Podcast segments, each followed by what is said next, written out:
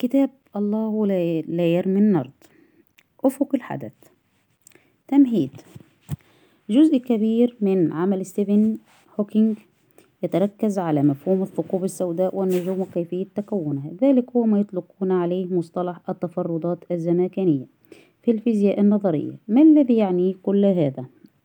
هذا هو موضوعنا. عن النجوم نتحدث. المشهد الأول. ظلام أبدي لا يبدده إلا نور النجوم الخافت الذي يلمع على ستار أسود من الفضاء والعدم في خلفية المشهد. يظل الكادر على نفس المنظر لفترة.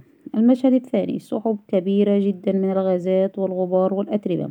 تتجمع مع بعضها في مشهد كوني مهيب. مساحة شاسعة على مرمى البصر. ما الذي سيحدث بعدها؟ لا إجابة. المشهد الثالث السحب تتجمع مع بعضها أكثر وأحجمها حجمها يصغر. كتلتها تبدأ في التزايد هل ترون؟ قد بدأت تتحول إلى كتل صغيرة. تلك الكتل بدورها بدأت في التحول لكتل أكبر وبدأت تتماسك مع نفسها بشكل أكبر. الجو حار. هل أنا فقط من يشعر بذلك أم أن حرارة تلك الكتل تتزايد؟ تتزايد بشكل مرعب. المشهد الرابع تفاعلات دموية وانفجارات على مرمى البصر. الحرارة ما زالت تتزايد بشكل أكبر عشرة ملايين درجة مئوية. الكتل بدأت في التناسق مع بعضها. نجم أولي بروتوني يتكون على مرمى البصر. المشهد الخامس النجم غير متوازن أو متماسك. التفاعلات النووية في مركزه تجعله غير مستقر. انفجارات نووية على مرمى البصر. بدون صوت طبعا لا تنسوا أننا في الفضاء. التماسك يبدأ في الاستقرار بعد الشيء. قد وصلنا لمرحلة التوازن. بمعنى التوازن بين ضغط الغازات في مركز النجم والتي تدفع الحرارة والضوء بعيدا عن النجم والجاذبية التي تجذب الذرات نحو مركز النجم. المشهد السادس الحرارة ما زالت تتزايد. قد وصل النجم للمرحلة الحرجة. Critical state أو الحرارة الحرجة. Critical heat بمعنى أن الاندماج النووي بدأ وبدأ معه تحول الهيدروجين في مركز النجم إلى هيليوم ليطلق الحرارة والضوء. النور بدأ في السطوع لدرجة مؤلمة. نحن الآن أمام نجم حقيقي. لو لم يكن قد وصل الحرارة الحرجة لما حدث الاندماج النووي في مركزه. ولتحول وقتها إلى قزم بني. ولكنه الآن نجم حقيقي. المشهد السابع. النجم الآن في منتصف عمره يستهلك الوقود الهيدروجيني. ويطلق حرارة وضوء ساطعين. يستمر المشهد لملايين السنين. المشهد الثامن. الوقود الهيدروجيني. بدأ في النفاذ. النجم بدأ في تحويل الهيليوم الناتج لكربون. وبعد الكربون بدأ يحوله لعناصر أثقل. حالة من عدم التوازن. بدأت تنشأ في مركز النجم. المشهد التاسع. حالة عدم التوازن تتزايد. إبقاء حالة equilibrium بين ضغط الغازات والجاذبية أصبح صعبا. النجم يبدأ في الانهيار على نفسه. في نفس الوقت التفاعلات النووية خارج مركزه بدأت تجعله يزداد حجما لفترة. بدأ عملاق أحمر في التكون. المشهد العاشر. سيناريو واحد. ذلك السيناريو سيحدث عندما يكون حجم النجم نفسه حجم شمسنا أو أصغر الوقود الهيدروجيني الذي يعتمد عليه النجم نفذ تماما. فأصبح مكون النجم الأساسي هو الكربون والأكسجين لكنه ما زال في حالة توازن لم تختل بين ضغط الغازات والجاذبية. مع الوقت بدأ نوره يتحول للون الأبيض ومتوازن وحجمه أصبح يماثل حجم كوكب الأرض تقريبا. أعتقد أننا نتكلم عن قزم أبيض. المشهد العاشر سيناريو اثنان. يحدث ذلك السيناريو عندما يكون حجم النجم واحد وأربعة من عشرة من حجم شمسنا نحن أو أكبر بنسبة بسيطة. حجم الشمس يسمونه في علم الفيزياء الكونية بالوحدة الشمسية ويستعملونه في قياس حجم النجوم. سيحدث شيء لابد أن نبتعد عنه بالكاميرا حتى لا يؤذينا. انفجار السوبر نوفا انفجار السوبر نوفا هذا هو أكبر انفجار يمكن أن يحدث في الكون. ويمكن أن يبلغ مدى إشعاعاته والضوء الصادر عنه درجة يمكنها أن تتفوق على بريق مجرة كاملة.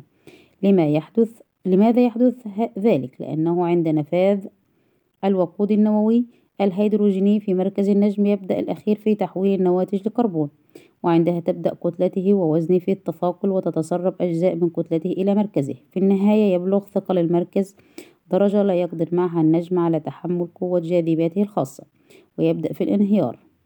فيحدث بذلك انفجار السوبر نوفا الذي هو أكبر انفجار كوني معروف.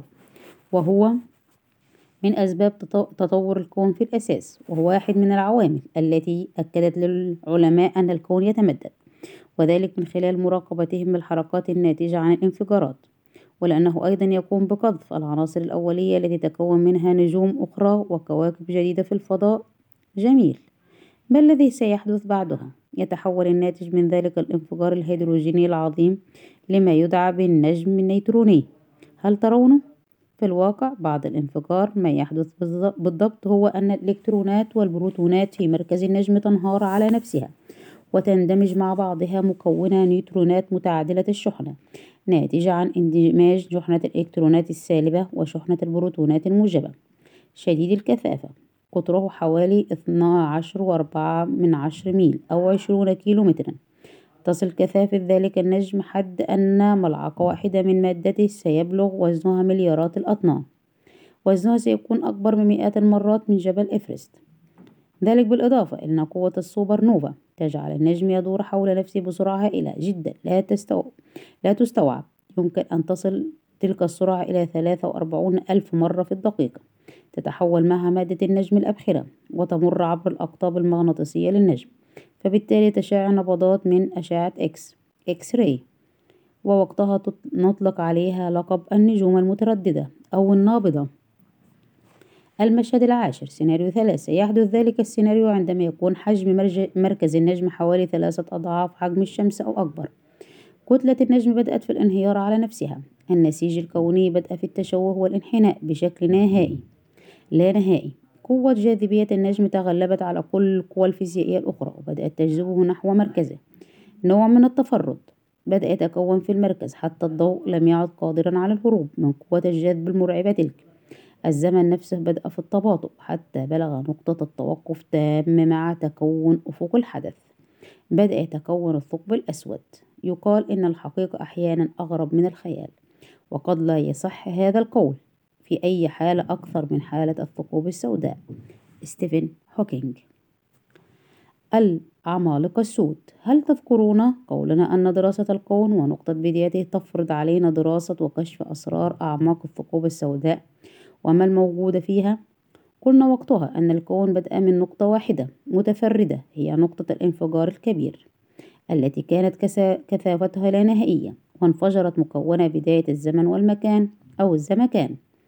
وبدأ الكون كما نعرفه. تذكرنا تلك الفكرة بفكرة تذكرنا تلك الفكرة بفكرة الثقوب السوداء لأنها أيضا في الواقع عبارة عن أجسام صغيرة أو كبيرة على حسب نوعها. ذات كثافة لا نهائية.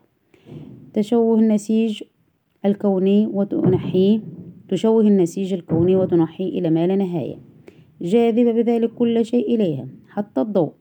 لكن ما الذي يوجد بداخلها فعلا؟ وما علاقته بتكون الكون ونقطة بداية الزمكان أو نقطة الصفر. point zero. كما يقولون ذلك هو اللغز. ولنفهمه لابد أن نبدأ من البداية الحقيقية جميعنا نظن أن فكرة الثقوب السوداء فكرة حديثة. دخلت مصطلحات الفيزياء منذ زمن قريب ولكن جميعنا مخطئين في الواقع وسأخبركم لماذا؟ فكرة وجود جسم شديد الكثافة والكتلة لدرجة لا تمكن أي شيء من الهرب منه هي فكرة قديمة في الواقع التي قدمها كان جون ميتشل سنة 1783 في رسالة كتبها لهنري كافنديش. وأيد تلك الفكرة بعدها العالم الفرنسي بيير سايمون لابلاس سنة 1796 في كتابه معرض النظام العالمي. ولكن العقول الفيزيائية وقتها تجاهلت فكرة الأجسام السوداء أو المناطق السوداء لأنهم لم يكونوا قادرين على فهم أو استيعاب كيف لا لا يقدر شيء لا وزن له ولا كتلة مثل الضوء على كيف لا يقدر شيء لا وزن له ولا كتلة مثل الضوء على الهروب من جاذبية تلك الأجسام. وسنة 1915 جاء أينشتاين بالنسبية العامة واستنتج من خلال شرحه للنسيج الكوني الذي ينحني بتأثير كثافة وكتلة الأجسام شرحنا ذلك الأمر في المقال الأول أن الجاذبية لها تأثير فعلي ومباشر على الضوء وأنه يمكن أن ينحني بتأثير الجاذبية ولكنه لم يستطع وضع معادلات رياضية تشرح كيفية عمل تلك الثقوب السوداء. ظل الحال كما هو عليه حتى جاء كار شفارتز شايلد. وحل معادلات أينشتاين بطريقة جديدة ليبدد الظلام بعض الشيء عن اللغز. ذلك الحل يصف ما يسمى بحقل جاذبية كتلة النقطة وحقل جاذبية كتلة الكرة دعوني أشرح لكم. ما الذي يحدث بالضبط عند انهيار النجوم العملاقة؟ هذا صحيح تبدأ كتلة وزن وكثافة النجم في التزايد بشكل جنوني. جاعل النسيج الكوني ينحني انحناء لا نهائيا ويتشوه تشوها لا نهائيا. بمعنى أن جاذبية النجم تصبح لا نهائية حتى يمكنكم تخيل ذلك الموقف بشكل كامل. هل تذكرون المثال الذي قدمناه في المقال الأول عن كيفية عمل الجاذبية على المستوى الكوني؟ عندما أحضرنا سطحا مطاطيا ووضعنا بداخله كرة كبيرة من المعدن. عندما أحضرنا سطحا مطاطيا ووضعنا بداخله كرة كبيرة من المعدن وجدنا أنه ينبجع وينحني تحت تأثير ثقل كتلة الكرة وأن ذلك الإنحناء هو معنى الجاذبية جميل. بدلا من الكرة المعدنية تعالوا نضع على سطح المطاطي بناية خرسانية كاملة أو جبلا. ماذا سيحدث؟ طبعا سيتشوه النسيج المطاطي أو الكوني بشكل نهائي. لا نهائي بمعنى أن التشوه سيصنع زاوية قائمة تقريبا مع سطح النسيج. ثم سيتمزق جاذبا كل شيء إلى الأعماق ولن يفلت منه شيء حتى الضوء الذي سيدخله بلا قدرة على الخروج منه مجددا. جميل إذ نحن نتفق على شيء معين هو أن هناك مركزا لذلك التركيز اللانهائي الكثافة. ونقطة صغيرة تحيط بها كرة كبيرة جدا تشكل حقل الجاذبية.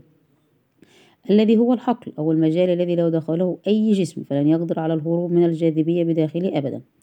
تلك النقطة هي مركز الثقب الأسود والدائرة المحيطة بها والتي لا يقدر شيء على الهرب ولو دخلها تسمى بأفق الحدث. هناك أشياء شديدة الغرابة تحدث بداخل أفق الحدث هذا منها أن الزمن نفسه يتباطأ ويصل لمرحلة من الثبات التام. بمعنى ركزوا معي أن ذلك النجم المنهار على نفسه. فور أن يبدأ حقل الجاذبية أو أفق الحدث في التكون حوله ويبدأ سطح النجم المنهار في الدخول فيه فإن الزمان نفسه يتوقف وانهيار النجم ذاته يتوقف بمعنى أنه يدخل في حالة من التجمد والسكون ويجذب كل ما حوله لمركزه حتى الضوء. المسافة بين نقطة مركز الثقب الأسود وأطراف حقل الجاذبية الكروي المحيط بذلك المركز تسمى بنصف القطر شفارتشايلد وهي المنطقة التي لو دخلها أي جسم فإنه لا يقدر على الإفلات من جاذبية الثقب الأسود وسيبتلعه الأخير إلى غير رجعة إلى غير رجعة. وماذا عن الزمن؟ الزمن في أفق الحدث هو في الواقع شيء أشبه ما يكون بالخيال العلمي. شيء غريب ومعقد يجعل رأسك يدور. لو فكرت فيه كثيرا دعوني أشرح لكم بأكبر قدر ممكن من التبسيط.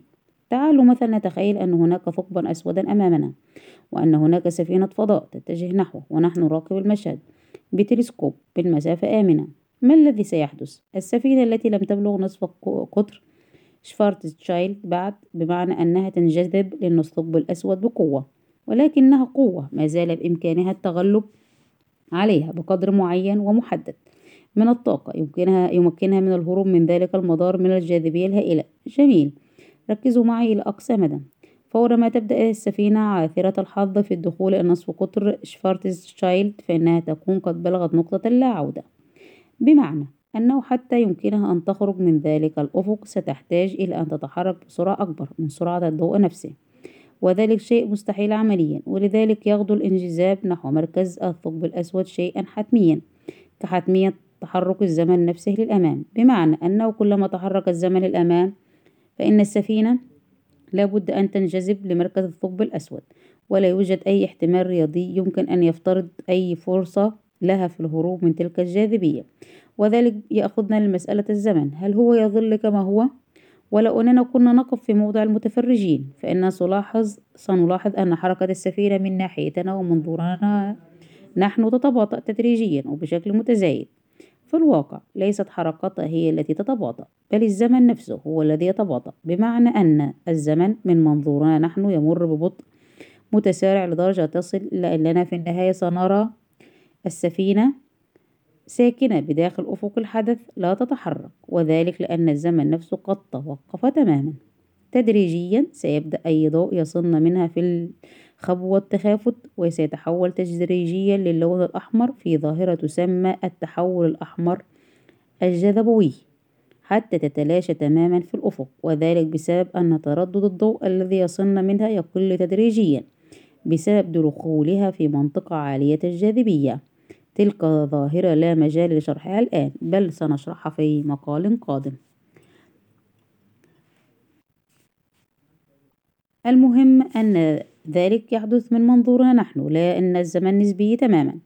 وبالنسبة لنا نحن فإنه سيتباطأ لأننا سنكون في وضع تعمل فيه قوانين الفيزياء العادية. أما بالنسبة للمسافر داخل سفينة الفضاء نفسها فإن الزمن سيمر عليه بشكل طبيعي جدا وسينجذب للمركز بسرعة السقوط العادية التي ستبدأ في التسارع حتى تحدث ظاهرة معينة لجسده. وجسم السفينة سيبدأ جسمه في الانسحاب والمط كالحبال المطاطية. ولو كنتم قد رأيتم الرجل المطاطي في فيلم Fantastic Four فإنكم ستوفرون علي عناء الشرح. سيتحول جسده إلى ما يشبه المكرونة السباكيتي. ويبدأ في الانسحاب نحو مركز الثقب الأسود حتى يختفي تماما. وتضاف كتلته إلى كتلة الثقب الأسود. ذلك هو ما يطلقون عليه تأثير المكرونة السباكيتي بمعنى أننا في الواقع نرى ماضي السفينة الفضائية بينما هي ابتلعت إلى قلب الثقب الأسود فعلا. وأصبح الأمر بالنسبة لها ماض لكنه بالنسبة لنا ما زال حاضرا. ذاك هو مصطلح النسبية في الزمكان. Space time إذا معنى ذلك أن الثقب الأسود مظلم تماما ولا نقدر نحن على رؤيته. ولكن لو كان كذلك فعلا فكيف نقدر نحن على ملاحظته؟ وهل هو فعلا يمتص كل ما يدخل إلى مجاله ولا تفلت منه أي إشعاعات ما خطورته أو فائدته في الكون بالضبط؟ وما دور ستيفن هوكينج في الموضوع؟ أسئلة كثيرة أعدكم أن نجيب عنها أو لا نجيب في المقال القادم. انتهى التسجيل.